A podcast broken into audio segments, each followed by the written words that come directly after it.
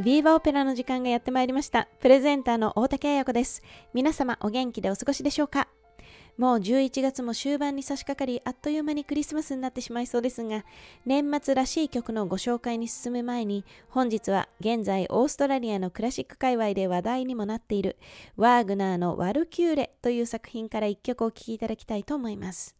なぜ今話題の作品と表現したかと申しますと、シドニーでは先日、シドニー交響楽団によるワルキューレ公演がマエストラシモーネ・ヤング指揮のもとコンサート形式で行われたばかり。そしてクイーンズランド州のブリスベンでは、オペラオーストラリアによるワルキューレを含む指輪シリーズ全作品の上演が、こちらはコンサート形式ではなくステージ付きのいわゆるオペラ公演だと思いますが、じゅうにがつに予定されているからです。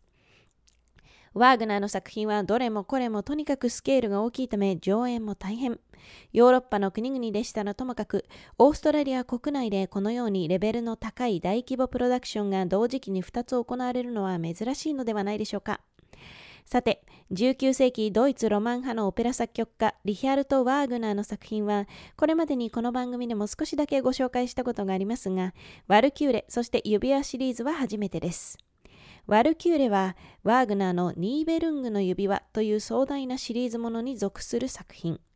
ニーベルングの指輪は除夜としての位置づけのラインの黄金に始まり、ワルキューレ、ジークフリート、そして神々の黄昏とよっつの物語から構成されています。通しでの演奏時間はなんとじゅうごじかん。ワーグナー自身の理想通り毎日一作品ずつ上演してもよっかかかる超大作ですから、現代ではどれだ、どれかだけ単独で上演されることもあるかと思います。ただし、間隔は空いたとしても何らかの形でよんさくひんすべてをやり遂げることも多く、今回の場合、オペラオーストラリアのブリスベンでの公演は、各作品さんこうえんずつほど、ほぼいっかげつか、いっかげつじゃくかけていっぺんに指輪シリーズを上演するという一方で、シモーネ・ヤングさんのシドニー公演はいちねんにいっさくひんずつ、つまり今年はワルキューレということでにねんめだったわけですが、トータルでよねんかけて指輪シリーズをすべて演奏するというプロジェクトのようです。そんなニーベルングの指輪、ワーグナー作品の中でも群を抜いて規模の大きい作品で、作曲期間もにじゅうろくねんにも及ぶものであったとか。また、ワーグナーは楽劇といって、真の意味での完全な総合芸術として、音楽と文学、舞台芸術など、あらゆる要素の融合を目指すというオペラの新たな理念、概念の提唱者でもありますが、この指輪シリーズもそんなワーグナーの目指した楽劇の概念が取られています。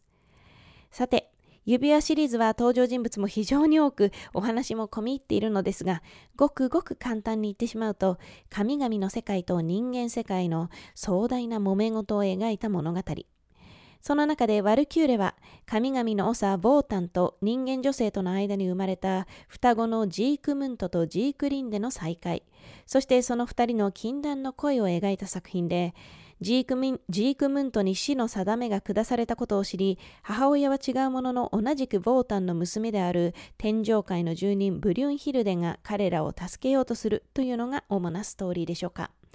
ちなみにジークリンではジークムントとの間に子供を身ごもっており、その赤ちゃん、ジークフリートが主役となるのが次の作品、ジークフリートです。